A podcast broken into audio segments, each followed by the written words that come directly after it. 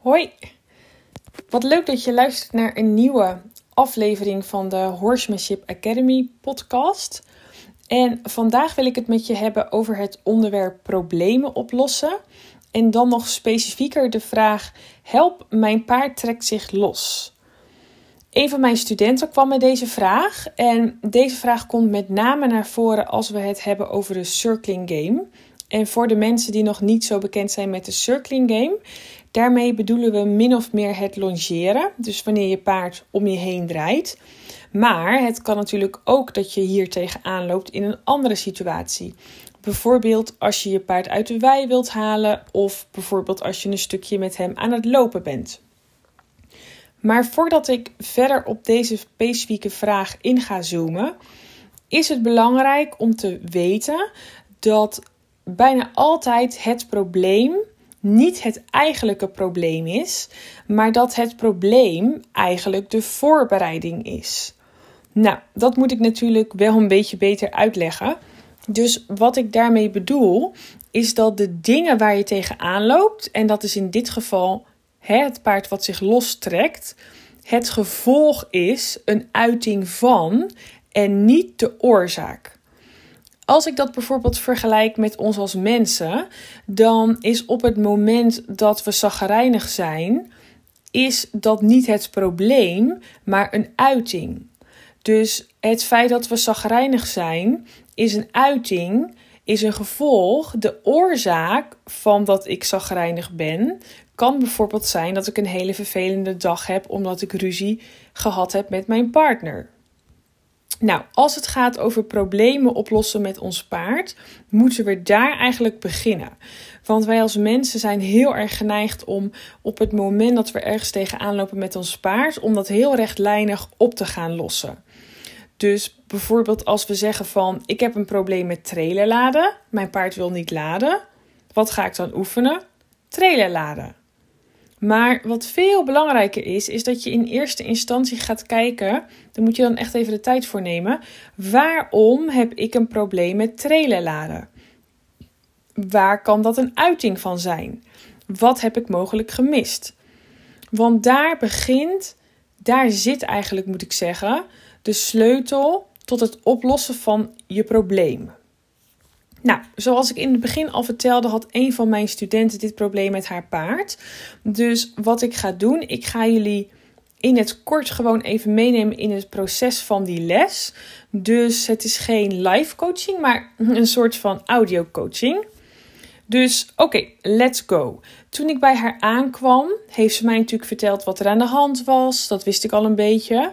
En ook welke strategieën ze al had geprobeerd om dit probleem op te lossen. Maar dat was niet gelukt. Dus ze had al een aantal dingen gedaan. En een van die strategieën was bijvoorbeeld dat wanneer haar paard zich losgerukt had, dat ze haar paard liet bewegen totdat haar paard weer naar haar toe kwam. Of in elk geval naar haar toe ging denken.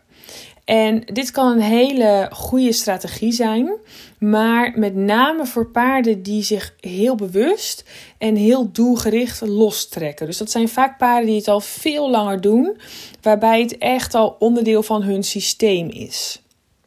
En bij dit paard werkte het niet. En dat kwam omdat ze de link niet ging leggen tussen het wegtrekken en vervolgens het bewegen en vervolgens weer terugkomen bij haar mens. En waarom ze die link niet ging leggen, dat is natuurlijk een interessante vraag. Dat komt omdat de oorzaak van het probleem zat in de voorbereiding. Nou, als je een beetje bekend bent met Parelli Natural Horsemanship, dan weet je dat op het moment dat je een probleem hebt in game nummer 5, dus de circling game, dat je eigenlijk terug moet gaan naar de games daarvoor. Dus hè, game nummer 4, 3, 2 en 1. Want in de 7 games zit een hele logische en doordachte opbouw.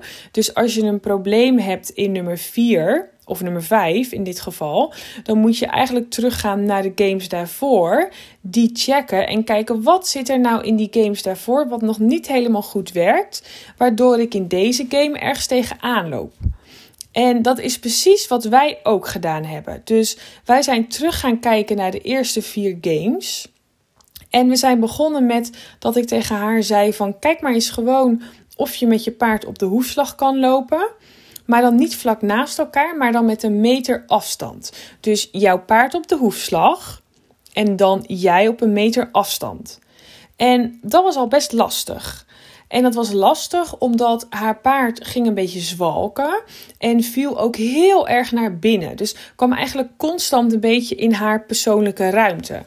En dat is natuurlijk een probleem voor de circling game, want hè, op het moment dat je niet de schouder kan controleren van je paard, dan wordt dat natuurlijk heel lastig. Want op het moment dat een paard zich lostrekt of wegtrekt, dan doen ze dat natuurlijk altijd met hun voorkant. Ze vormen dan echt een front met hun hoofd, hun nek en hun schouders. En dan zijn paarden natuurlijk altijd veel sterker dan ons. Dus wat heel belangrijk is, is dat je controle hebt over de schouders van je paard.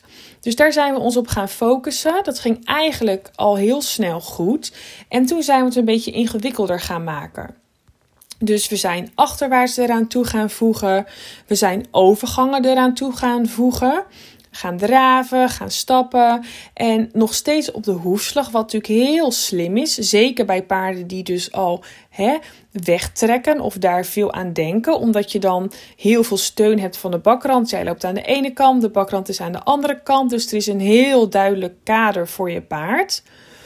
We zijn ook disengagement gaan doen. Wat super goed is, omdat paarden daar heel zacht en soepel van worden in hun lijf. Ze moeten met hun binnenachterbeen echt ondertreden, overkruisen met die achterkant, zonder dat ze op hun binnenschouder vallen. Dus een hele, hele goede oefening, ook zeker voor dit paard. En toen zijn we eigenlijk pas naar de circling game gaan kijken. Dat was al tegen het einde van de les. En de circling game was in stap en in draf, zowel links als rechtsom geen probleem. Het paard heeft zich geen één keer losgerukt. En dat is natuurlijk super interessant, want het probleem was dus al opgelost voordat we naar, de, naar het probleem gingen kijken. En dat komt dus omdat we met veel meer aandacht zijn gaan kijken naar de ingrediënten, de voorbereiding van die circling game. En daar zijn we veel serieuzer mee aan de gang gegaan, waardoor het paard de eigenlijke opdracht, de circling game, veel beter uit kon voeren en het probleem dus eigenlijk al meteen weg was. Wat daarbij ook nog heel belangrijk is om te noemen, en dat heeft eigenlijk te maken met een stukje mindset en attitude. Is dat paarden kunnen ons alleen maar geven wat wij ons paard geven. En wat we soms een beetje vergeten is dat we niet alleen moeten weten wat we dan moeten doen, maar ook hoe we dat willen zien. Want op het moment dat wij niet een super scherpe focus hebben en heel duidelijk weten naar welke mate van kwaliteit we op zoek zijn en welke mate van connectie we willen hebben van ons paard. En dus eigenlijk maar een halve vraag stellen, dan krijgen we dus ook maar een half antwoord. We, wat heel belangrijk is, is ook om dat we niet alleen de connectie van ons paard willen hebben naar ons toe, wat natuurlijk heel belangrijk is, maar ook de connectie willen hebben in de opdracht die we vervolgens uit gaan voeren. Want allebei die dingen hebben we nodig. Op het moment dat een paard wel geconnect is met ons, maar niet met de opdracht, dan mist daar nog steeds een heel belangrijk stukje. En die verwachting die we dus in ons hoofd hebben, de kwaliteit die we willen hebben, is zo belangrijk. Omdat op het moment dat we dat plaatje helder hebben in ons eigen hoofd, dan kan ons paard daar ook veel beter bij aanhaken. Het feit dat ik, stel je voor dat ik jou les kom geven, dan is het feit dat ik fysiek aanwezig ben is niet voldoende. Je wilt ook graag dat ik serieus meekijk, dat ik serieus meedenk en dat ik daar echt mijn best voor doe. En niet dat ik dan bijvoorbeeld vervolgens het hele uur constant op mijn telefoon ga zitten. Ja, feitelijk ben ik er dan wel, maar eigenlijk natuurlijk ook niet. Dus ook dat stukje mindset, dat stukje heel precies weten van wat je naar op zoek bent, is zo belangrijk. Want anders dan kun je nog wel de opdracht uitvoeren, maar met super weinig kwaliteit. Als ik bijvoorbeeld denk aan met mijn paard over de hoefslag lopen met een meter afstand, dan zie ik een paard voor mij wat een goed ritme heeft, wat ontspannen met zijn hoofd een beetje laag loopt, wat heel recht is in zijn lijf, wat weet waar hij naartoe gaat. al die dingen die dragen toe aan een stukje kwaliteit. Dus even een korte samenvatting weer. of je nu dit probleem hebt of misschien een compleet ander probleem. Wat heel belangrijk is, is dat je eerst in plaats van meteen tot actie over te gaan, gaat nadenken van hé, hey, maar waar is dit nou ontstaan? Of waar heeft dit nu mee te maken? Dat je echt probeert om, om het te zien wat er gaande is. Dus niet alleen maar te kijken wat er heel duidelijk zichtbaar is aan de oppervlakte, maar dat je echt probeert wat dieper te gaan graven van waar komt dit nou precies vandaan en hoe, hoe kan ik dat plaatsen?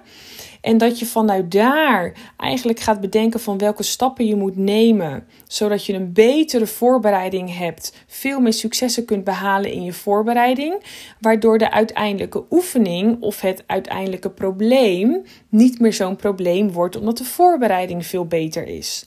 en als laatste ook het stukje van dat je heel goed in je attitude en in je mindset ook heel specifiek dan gaat beschrijven van hoe je dan wilt dat je paard eruit ziet, hoe je wilt dat je paard denkt. Hè, dat het niet alleen de opdracht is die hij uitvoert, maar dat daar ook een stukje kwaliteit in zit, een stukje focus in zit, een stukje connectie in zit, zodat je paard ook echt in het moment bij jou is. Oké, ik hoop dat jullie hier weer iets aan hebben en dan wens ik jullie nog een hele fijne dag en tot de volgende keer.